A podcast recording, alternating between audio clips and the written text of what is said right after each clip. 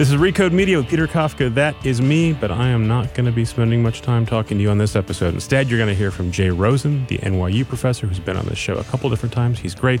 He sat down with Twitter CEO Jack Dorsey this week. They talked for an hour, and you're going to hear that interview in a couple seconds. A couple quick notes about this. Jay recorded this on his iPhone 5, so it's going to sound a little bit different than the standard podcast audio quality you might be used to. It is still listenable, though you will enjoy it. You should also go read what Jay had to say about this interview himself. I assume it's over on his PressThink blog, but I'm sure if you Google Jay Rosen and Jack Dorsey, you will find Jay's blog entry about this. We're also putting up a full transcript of this interview over on recode.net. All right, so you've got a transcript, you've got Jay's commentary about this, and you've got the audio itself, which you can hear now. Oh, one quick thing thanks to Joel Robbie, our engineer, who did a lot of work so you could hear this today. Okay, here we go. This is NYU's Jay Rosen interviewing Jack Dorsey, the CEO of Twitter. You're sticking with the uh, the five. Uh, yeah, I don't like to change much, uh, and that's not so great for technology. Yeah. I'm like one of those users who always like screams when you change something, and then half the time I hate it, and half the time I get to like it. What do you think of 280? Exactly that. I like at first I said I'm not going to do this. I'm going to voluntarily stick to 140 because I thought that was a great constraint and I thought it was unwise to change it. But now it became a little ridiculous to hold out because everybody else was using 280 when they needed to. So now I'm comfortable with it. It didn't, it didn't actually create any yeah. huge problems. Well, uh, we found that like when people are just um, tweeting more as a as a broadcast, yeah, it on average tends to stay below 140, um, yeah, which is very interesting. Which has been great. But yeah. where it's where it's really been helpful is when people have a conversation. So replies do go above 140. Yeah, and allows a little bit more nuance and a little bit more space to have a discussion and discourse. Yeah, it's actually been very successful for me in that sense because I often have views that need qualification and knowing Twitter the way I do and the kinds of reactions that you sometimes get, if what you're saying sounds like something people have heard before, they react to that. Yeah. And in order to say, I'm not saying this, I am saying that, 280 actually makes a big difference. Yeah. What has been, I have a, several questions I want to ask you. What has been your experience in uh, your listening tour, especially with conservatives? What have you learned? Well, first and foremost, we, at least I personally, have not tended to have conversations with many people in the more conservative end of the spectrum or mm-hmm. right end of the spectrum. So, goal number one was to say that we're here, be present, see the folks who I personally haven't talked to, and as an organization, we tend not to naturally lean towards. Mm-hmm. Um, and I don't know if there are any fundamentally different learnings that are different from like the conversations that we have with folks who are more on the left end of the spectrum, mm-hmm. more the liberal end of the spectrum, or libertarian end of the spectrum, wherever that lies. So there, there's a lot of questions as to why we make decisions the way we make them, how the algorithms work. Uh, a lot of questions around timeline ranking, mm-hmm. um, and that changed three years ago. There's a first first time we really applied machine learning to where people spent the majority of their time within the service. Mm-hmm. Um, and some confusion about that. I think there's a question as to why there haven't been a lot of conversations with people on the on the more conservative end of the spectrum in the past. Mm-hmm. Um, there was a desire to have more. There was a desire to be able to have open feedback um, channel, and I don't know, but always always good conversations. We we had some folks from the media in every one of these. We had some folks in politics, some folks in academia, mm-hmm. some technology folks, and uh, pretty good. You say they're similar to quick conversations with people on the left side of the spectrum, but people on the left side of the spectrum aren't accusing Twitter of shadow banning their voices, are they? The people we talked to didn't really accuse us of shadow banning their voices. They didn't. Um, they didn't they, accuse you of bias against conservatives they ask questions as to whether like a bias within the company would translate into the service yeah um, and into actions but it was all questions rooted in like I follow this person. Why am I not seeing their tweets in my timeline? Mm-hmm. The majority of questions I got about shadow banning and bias were either on Twitter or within the congressional hearing. So public performances where there was some external audience to perform for. Yeah. Yeah. Why did you uh, go public with this generalization that people in Twitter are generally liberal or lean left, and that's our culture, which I have no trouble believing is true. But why, why did you start talking about that? I think it's more and more important to at least clarify what our own bias leans towards Mm-hmm. um, and just express it. Um, I'd rather know what someone biases to rather than try to interpret through their actions. So Yeah. if we can state it and also have the freedom to evolve and change, then um, at least people know it. And I think it allows us to remove that a little bit more from the, the work. But it has to be proven out in our actions as well. So, I mean, we have a lot of conservative leaning folks in the company as well. And to be honest, they don't feel safe to express their opinions at the company. Mm. And they do feel silenced um, by just the general swirl of what they perceive to be the broader percentage of leanings within the company. Mm-hmm. And I don't, you know, I don't think that's fair or right. We we should make sure that everyone feels safe to express themselves within the company, no matter where they come from and what their background is. I mean, my dad was a Republican. The- We listened like when I was growing up. What was on the radio all the time was Rush Limbaugh and Sean Hannity. Yeah. Um, so my mom was on the opposite end Right. of the spectrum, and I read about that in another interview you did. yeah, and I appreciate that. So, I and I always felt safe to challenge both of them, especially my dad, and uh, so it was it was definitely a privilege. But if we're creating a culture that doesn't enable people or empower people to speak up, we're not going to be able to do that for our service either. I'm of two minds on that. On the one hand, it's absolutely true that if if you don't feel safe in speaking out, then in effect you don't have free speech. I think that's true, and that's tremendously important for a company like Twitter. But it's also true that public life and, and participating in public debate involves risk mm-hmm. the most basic risk is that someone will criticize you. And do you ever feel like saying to your conservative employees, look, speak up, you might get criticized, but you have to have the courage to do that. We, we're not going to penalize you, but, but you are to some degree when you speak up in public or in, in a public culture of a company, you are yes vulnerable to criticism vulnerable to reaction that's part of public life that's part of being a mature citizen do you ever say that back to them I mean, yeah, it, it's easier said than done. I mean, I know this for myself. I um, I was a kid that was very shy. I grew up with a speech impediment. It taught me not to speak at all, and eventually got over that. And speaking up in a collection of three thousand people, where you make an assumption that they potentially think differently than you or believe differently, is hard. Yeah. Uh, it does require sacrificing a lot of your ego and your intellect and being vulnerable for a minute. And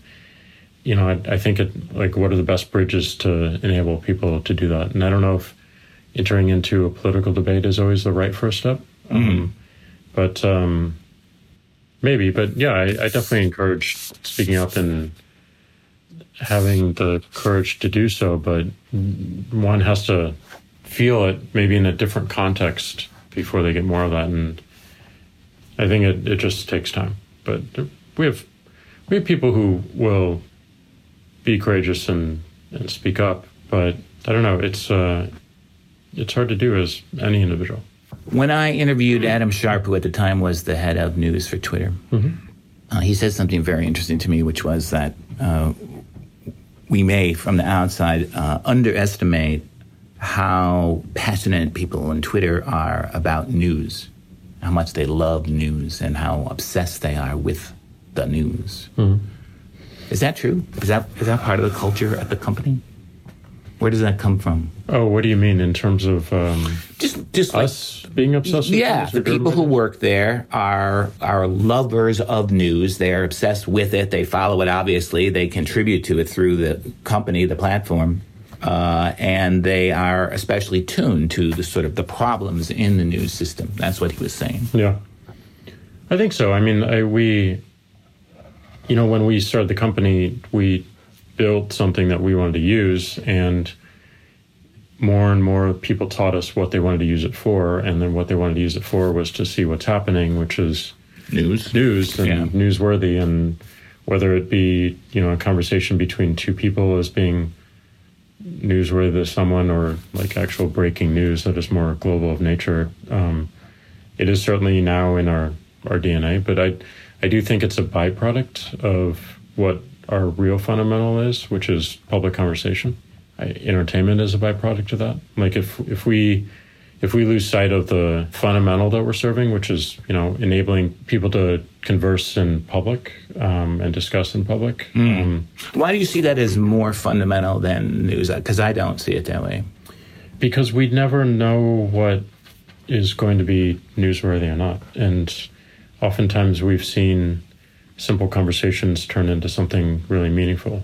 Know, the most prominent that's top of mind immediately in this moment is there was an IT professional in Pakistan who was tweeting at 3:40 in the morning about helicopters over his apartment and 5 hours later we learned that that was the raid on Osama bin Laden. Bin Laden, I remember that. Yep. And if we if we purely focus on um, on news as as a as just the fundamental atomic unit, I think we become um, dependent upon news sources rather than seeing potentially everything as newsworthy to, to someone. Mm-hmm. And I also think if we if we were to focus entirely just on news as the atomic unit, we wouldn't see as much discussion and debate and dialogue around what's happening as well. Yeah. So I, it's not that I don't think Twitter is about news and people don't use it to see what's happening and, and, and get their news, but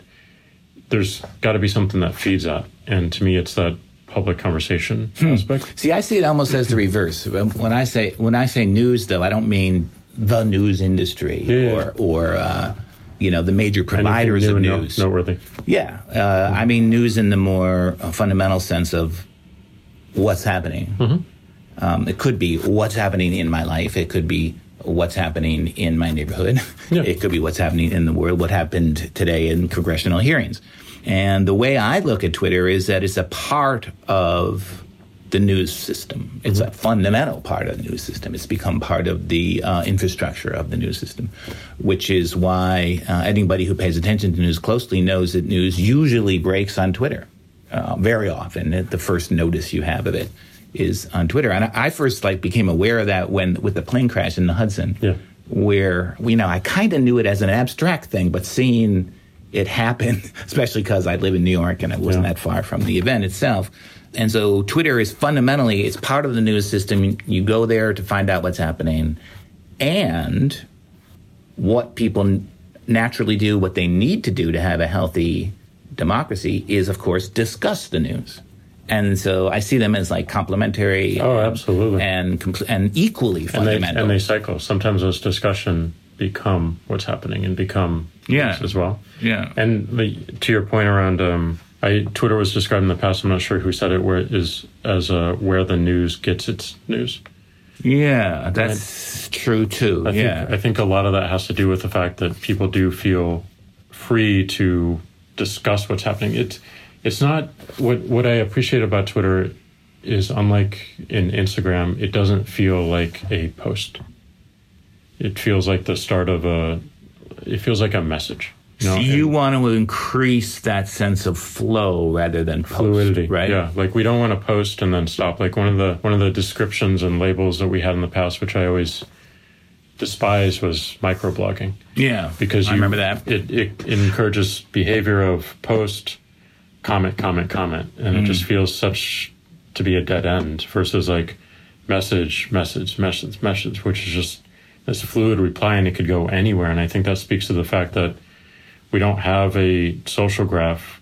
We have a graph around interest. Yeah. We we have people following you not because of the fact that you're in their address book, but because they're interested in what you have to say, and that the spectrum of what you have to say changes over time, and that fluidity is really important and isn't really captured in I'm composing a post. It's like this is what I think right now, and this is what I think right now, and let me clarify, and let me clarify, and this is what I think right Yeah. now. Yeah, I use it that way, and I try to benefit from that feature of Twitter and Yeah. and the thread mechanism. Has that been helpful?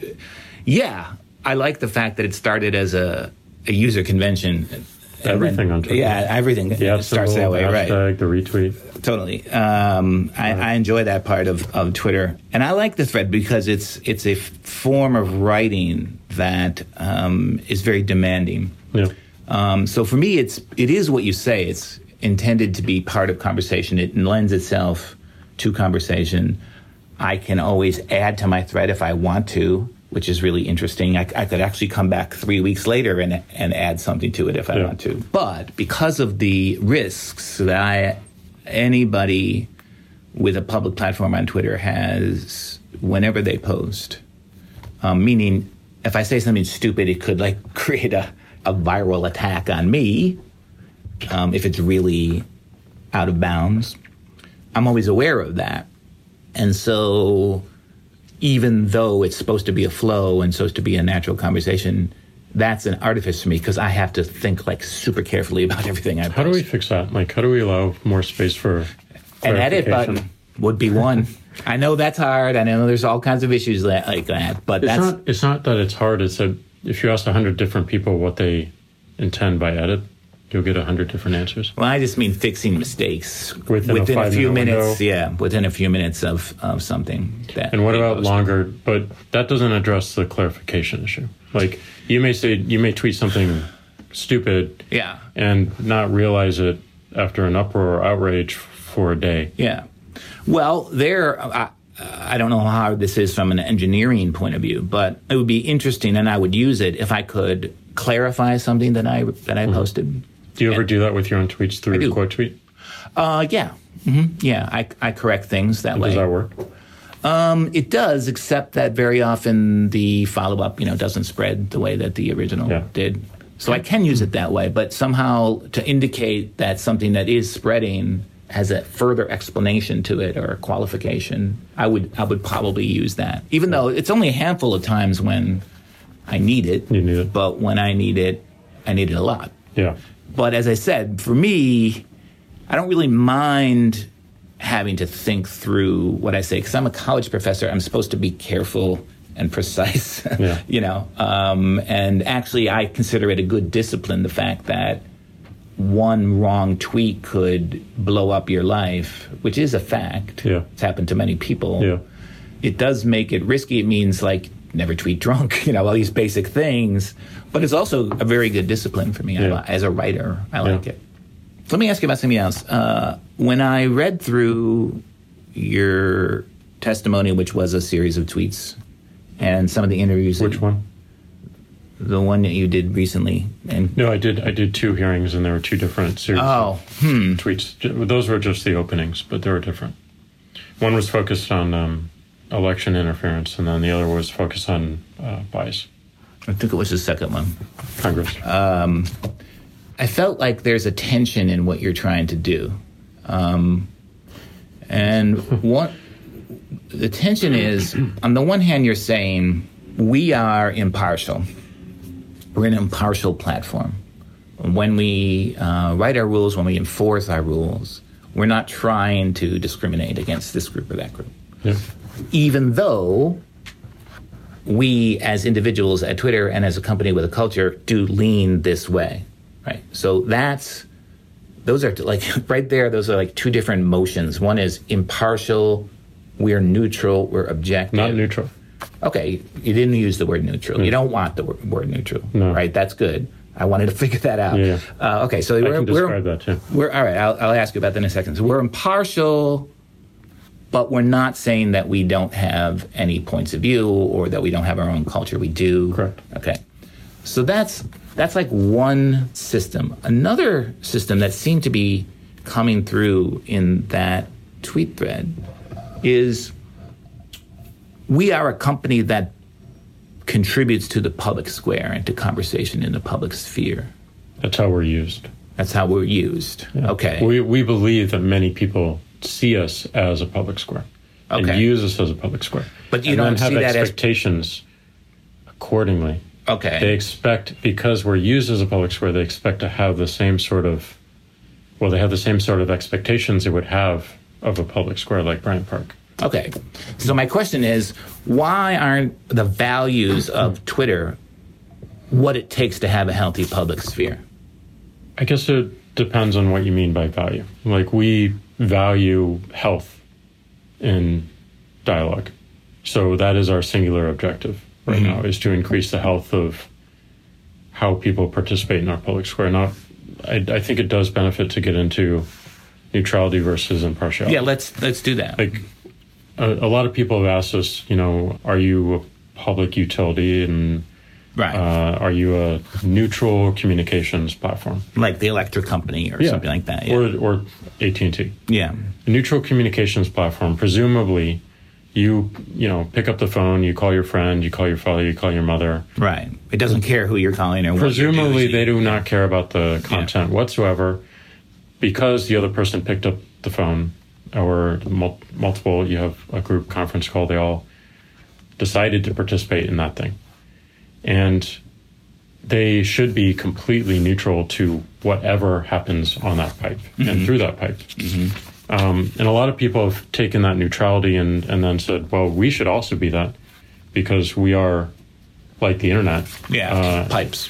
Pipes. Mm-hmm. Um, but we, upon further reflection, we are being used more like what you would find in Washington Square Park. Mm-hmm. Like you walk into Washington Square Park, and there's a bunch of people who, when I walk in, there's a bunch of people there who are not expecting me to walk in and aren't expecting me to do the things that I intend to do, mm-hmm. and might see it out of the corner of their eye and might come over and listen or interact or what whatnot. Mm-hmm.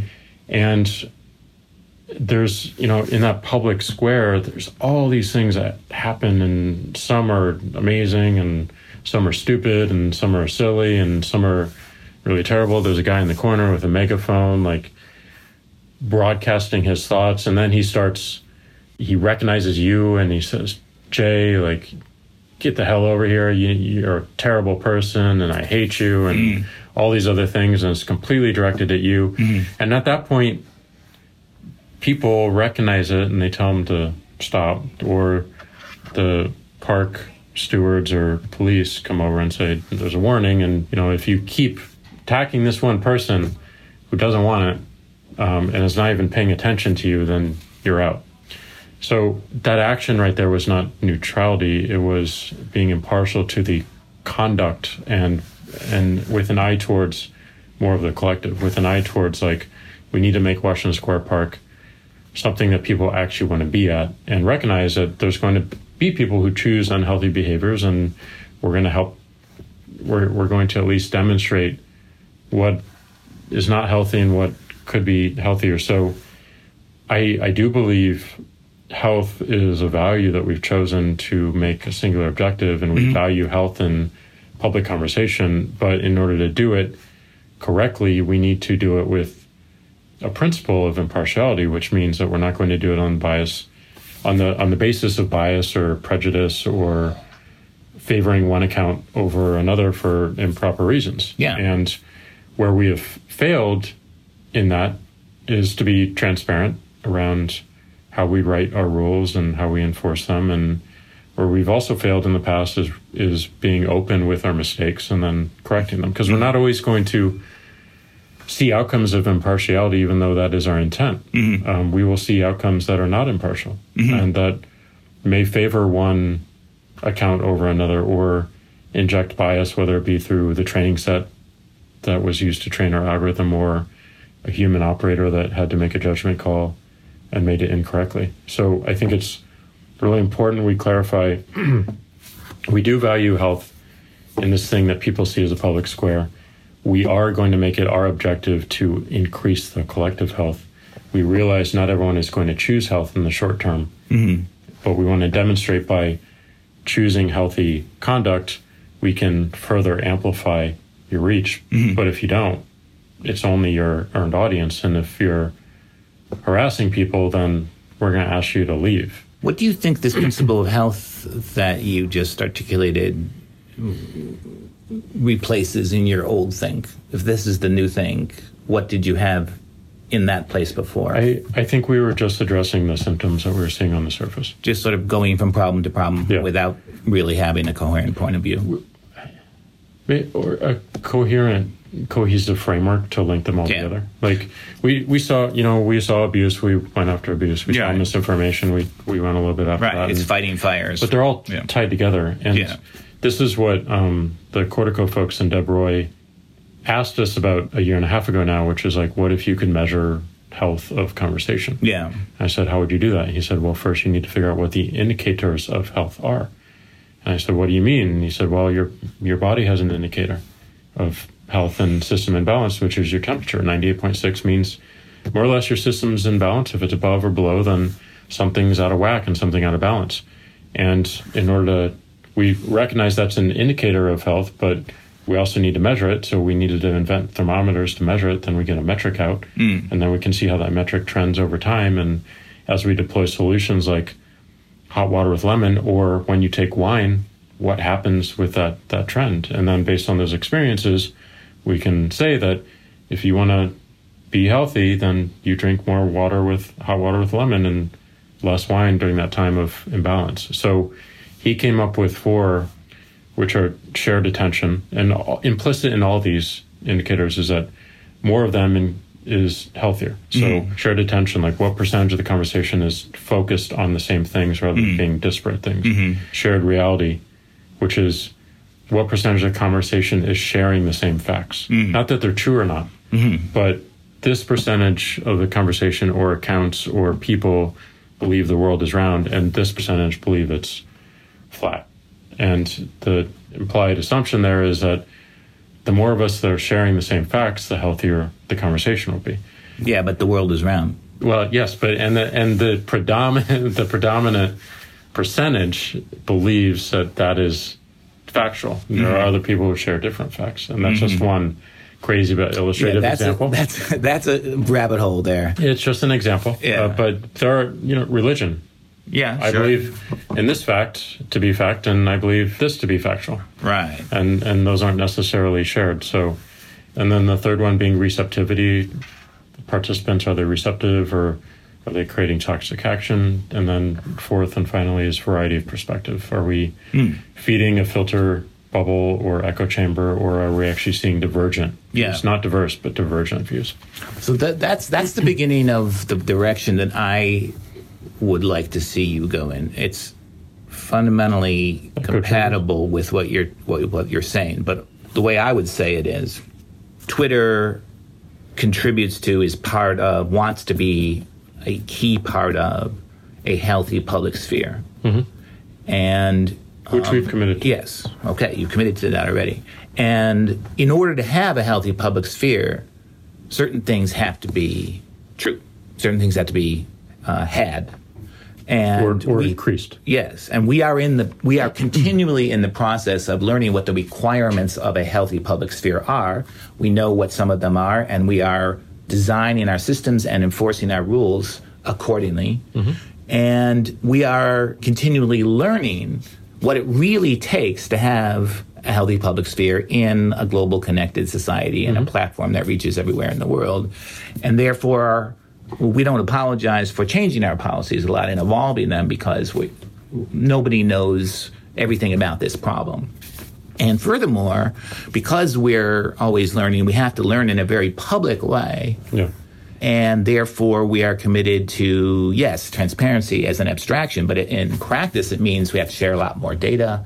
We have to share our thinking. We have to share the kind of criticism we're getting. And we may have to build systems to get better criticism. Yeah. That's the way I would state it. And that is, it, it's important because it means that you're not saying anything goes. You're not saying you're indifferent to what happens on the platform. You're saying we are standing up for these values and we're continually learning what they require of us. And if you violate the requirements of a healthy public sphere, we will take action against you. And one of the things that obviously you have to recognize, and I'm sure you're recognizing it more and more, is that there are bad actors who don't actually want there to be a healthy public sphere. They want it to be distorted. They want it to um, they want it to break down. They even might want to destroy the institutions of a, a public sphere because in the wreckage of those institutions, they, a lot of energy is released, a lot of fury and controversy, and you can power a political movement with that. Yeah, I, I agree with all that. Did you read my health thread? Uh, I think I did. Because we said, I mean, we we committed yeah, you, you said, all the things. I know you, you said. committed to it, right? Um, yeah. But it, it is like we, we do say a lot, and we, we need to prove it through the work. But yeah. ultimately, we'll have updates to that obviously as well. But we we believe like those health indicators shouldn't be owned by us. They should be designed and defined by a third party. Mm-hmm. We should publish to them. Mm-hmm. And we should be held accountable to them. Mm-hmm. Um, third party in meaning? Third party being like Cortico, MIT, Social Labs, for example, the researchers that we're working with through our RFP process to define what these indicators are. I don't know, but we, we recognize we're not the only one serving a public square, public conversation, right. that there are multiple folks, including journalists and publications like the New York Times and the National Review or whoever, and maybe they could also u- utilize these indicators to determine health of the discussion around their work, or even measure the efficacy of their, their work as a contribution, as an impact to the um, to the public conversation. What about having public editor or public editors, plural? In, internally? No, like like a Margaret Sullivan somebody who's empowered to um, listen to complaints that users are having, yeah. get answers from the company. They are not beholden to the company, yeah. uh, but they are like ombudsman. Yeah. And that's a way of showing that there's somebody that you can talk to when you think something is amiss, yeah. right? And they push for more transparency. They push for answers on behalf of the users. Yeah, I like the idea of it who is empowered to work on behalf of the users at Twitter? Everybody?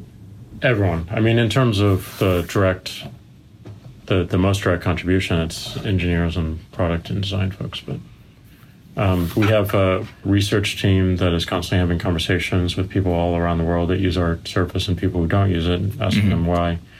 We have a, we're about to hire a social scientist uh, as well to help us understand more of our impact not within the service alone, but also off platform. This is another dimension that we're adding is the ramifications of what people do on Twitter and how they translate off, uh, and vice versa. Mm-hmm. Um, so it, it really depends on what you mean, but like we, our most frontline to actual people that we serve is our research team, our customer support team, and our sales team. Yeah, they they have the conversations on the on a daily basis. Um, I guess what I meant is I, I, see people sometimes explode in frustration, and they and I'm sure you've seen this too. And they say, "Hey, Jack, would you fix?" Right? Yeah, yeah. And they're trying to talk to the top of the company, which isn't really a very practical yeah. way of getting their concerns registered and acted upon. Right? Yeah. And so you need a system for that. That's sort of like immediate flare-ups then it seems to me you have another listening project, which would be sort of medium term things that like how's the 280 going, right? That's a medium term yeah. concern. Uh, and then you have these longer term issues like the ones you're talking about of how do people follow conversation? How do it, how do we yeah. make the platform more topic focused? Yep. Things like that. But I don't know who. If I have something like I think is wrong with Twitter, I don't know where to go, and I'm a you know pretty experienced user. Yeah, tweeting it usually.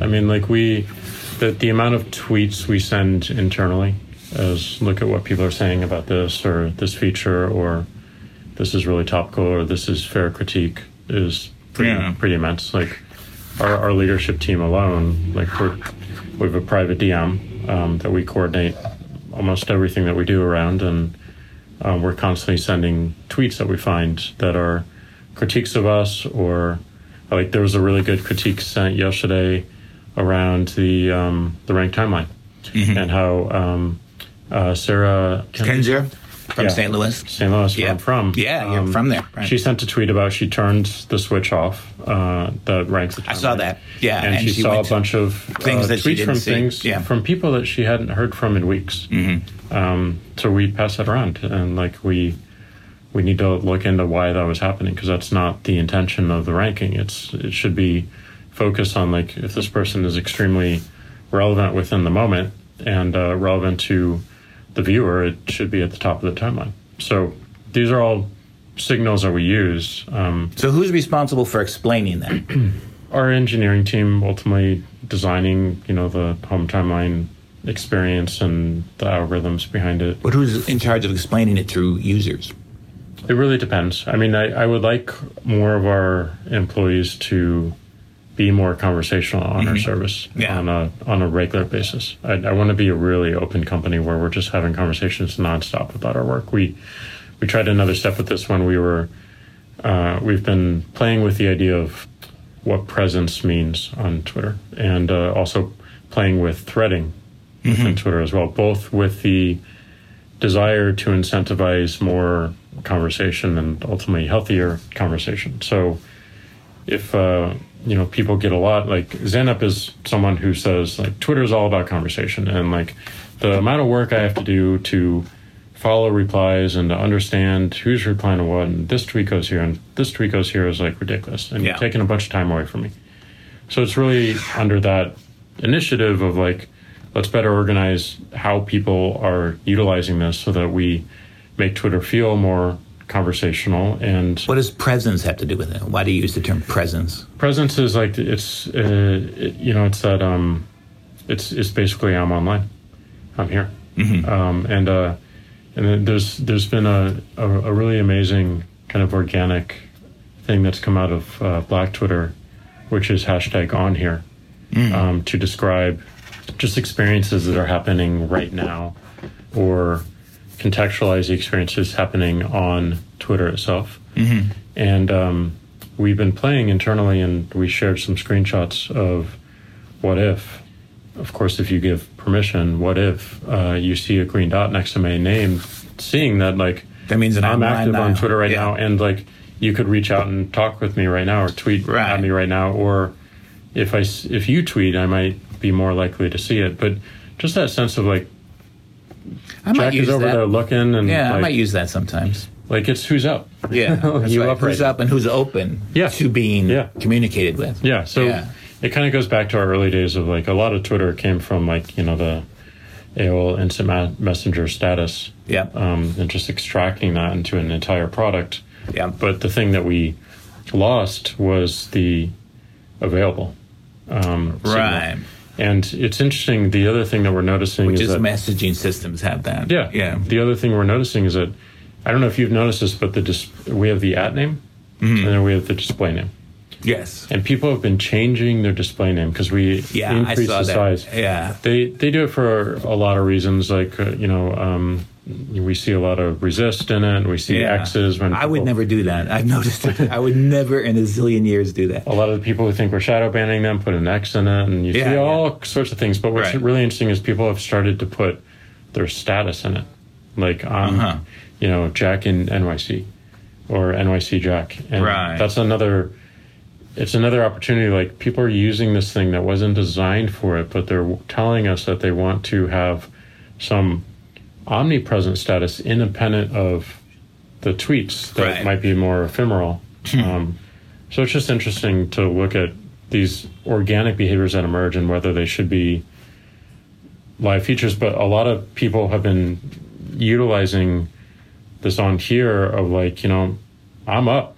Right. Like who's who's around? Like Right. Black Twitter is extremely conversational. Yeah. Um, and and very much used like we are a text messaging app Mm-hmm. that the whole world can join in. Mm-hmm. And I just think that's so fascinating. Mm-hmm. And that that is why I say like news and entertainment are byproducts of conversation and vice versa. Like sometimes something is happening in the world and I see it outside, like a plane landing in Hudson, and I have a conversation about it. And sometimes I have a conversation and that becomes the, the news. Yeah, I think it works both ways. Yeah. Yeah. And they feed each other. Right. And I think conversation, when it's good, also can cause people to look for news, Yeah. Yeah, which is point. really important. That's a good point. I want to ask you about one other thing, and then any questions you have for me, I'd be happy to answer. It would seem to me, if I were CEO of Twitter, that the nightmare scenario for me as a executive would be something like what's been happening in, in Myanmar and other places where false information gets communicated over over a public platform and it leads to essentially genocide or attacks on people and you don't necessarily know it because it's really hard to keep track of what you know everything that's happening on a global platform. Does that keep you up at night? Is that how do you how do you like handle the very real possibility that your machine could be involved in something like that? It definitely keeps me up, and something I've been reflecting a lot more on in terms of um, just in the context of the hearings and the election interference, and like what I think is happening is much bigger than the elections. Like there are, as you said, bad faith actors who are have an agenda to distract and divide and to confuse.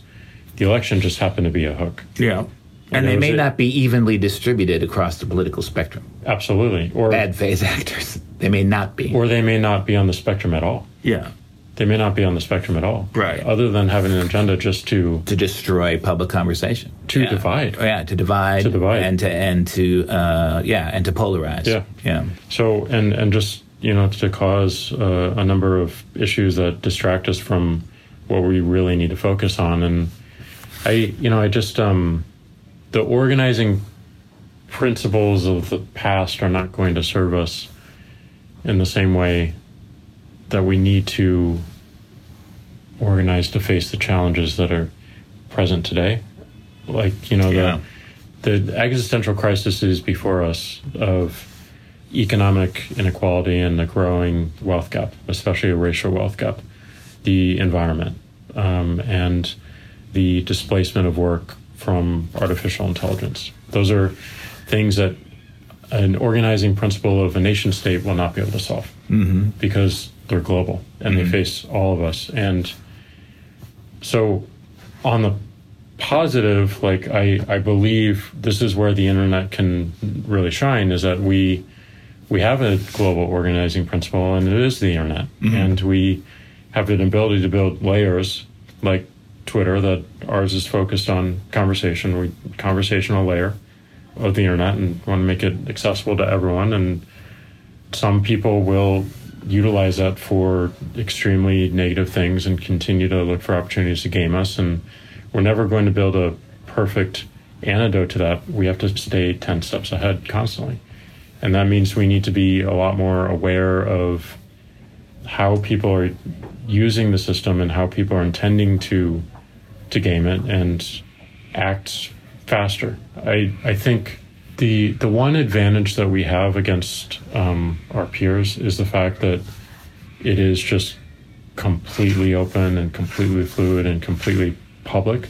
I think when you have a join button or a subscribe button into a small community or a closed community, you develop a lot of these really isolated um, sort of bubbles where things can really fester quite quickly, and it's also hard to see what's mm-hmm. going on inside. Right. But more important, and it, and that becomes a real issue when you have to be a small company that's trying to see as much as possible. But if everything is out on the open, then everyone in the world I see what you mean by an advantage. can, yeah. can see it and, Yeah. and call it out and at least raise the issues so that we can identify it much faster. yeah. So I, I do think we have an advantage of everything being on the surface, Same. and I would hate to lose that. Yeah. And so that is not a something that like I rest on because we have definitely been gamed, uh, Yeah. and we have definitely been utilized to manipulate people. And I think that intention will only um, uh, grow. I, I think people will continue to find new ways. Of, like we we saw the Russian um, government do in 2016. We just disclosed evidence of um, folks in Iran taking on similar patterns, and Yeah. I'm certain it'll continue to happen within the borders of this country and, and countries around the world. But this is where like that organizing principle of a nation state doesn't work because these are going to be global issues Yeah. and and require global solutions and we need to prioritize those global solutions One first. point to recognize about that, Jack, is that if, if it's true that nation states won't be able to solve these problems, but we have the internet, which is global and does have the scale, that means that the companies that um, that own that global scale become an, an, very much like a world government. I mean, they, they be, and that's a problem because they don't have the same accountability that elected governments have. So that that Yeah. that is a huge issue. Yuval's new book, 21 Lessons, I'm, I'm halfway through right now, but he's exploring a lot of these, especially like, do we need a global world government? And his answer is no. What we need is, um, and I, I might be getting this right because I'm half, getting this wrong because I'm halfway through the chapter, but uh, what we need is a lot more of um, this kind of open communication mm-hmm. around how these things interact, but also that the nation states prioritize and even local governments like New York City prioritize global concerns over the local concerns, mm-hmm. Just like the environment, as an mm-hmm. example.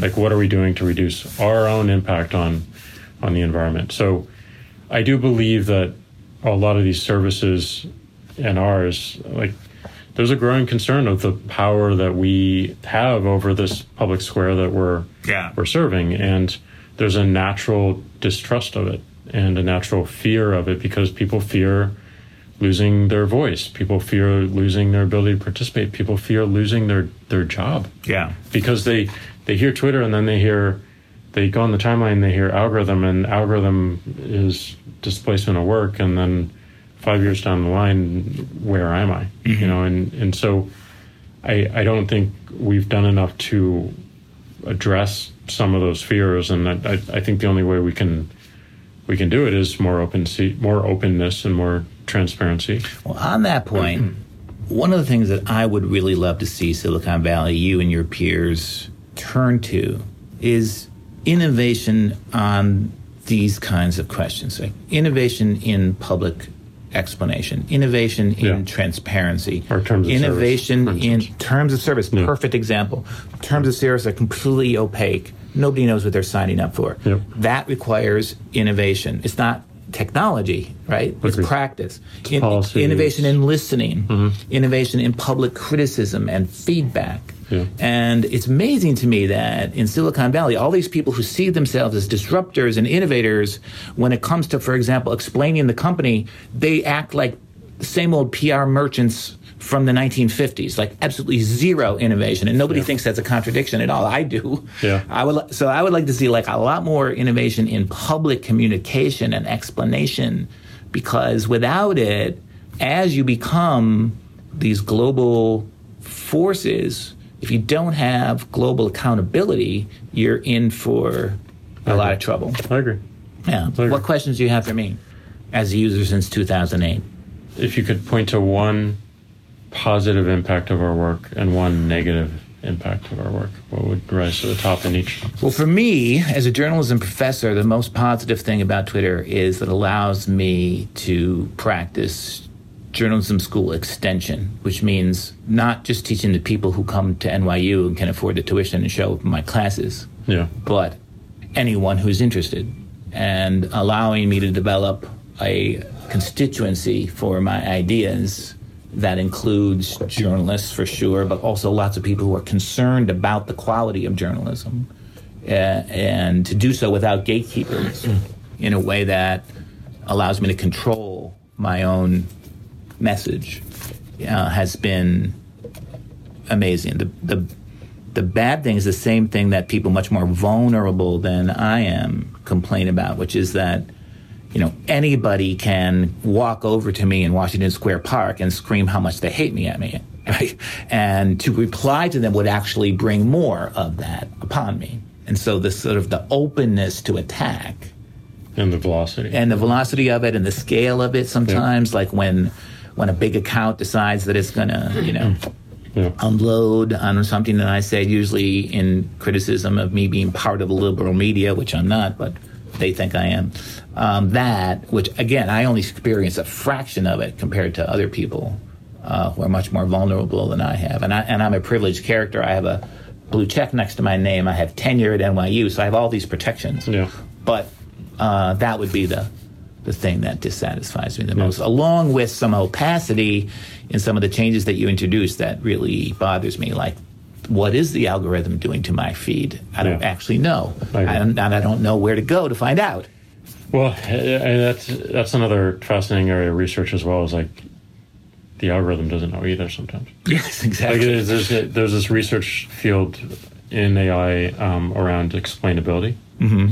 and the intention is um, to encourage uh, more functionality that allows, especially deep learning algorithms, to explain the criteria, the decision-making criteria they're using. Mm. Because right now That's a big issue. they can't. Big problem. So if you don't know why a decision is being made Right. by an algorithm, And you literally don't know what you're doing. and we're moving more and more of our dis- our decisions to it. Like I'm wearing an Apple Watch, it tells me to stand every now and then, and like I have offloaded a decision around my physical health to this thing, and if it can't tell me why it's making that Right. at the particular point, I know that it happens ten minutes to the top of the hour, but that may change over time, and that may impact something in a fundamental way that I can't predict.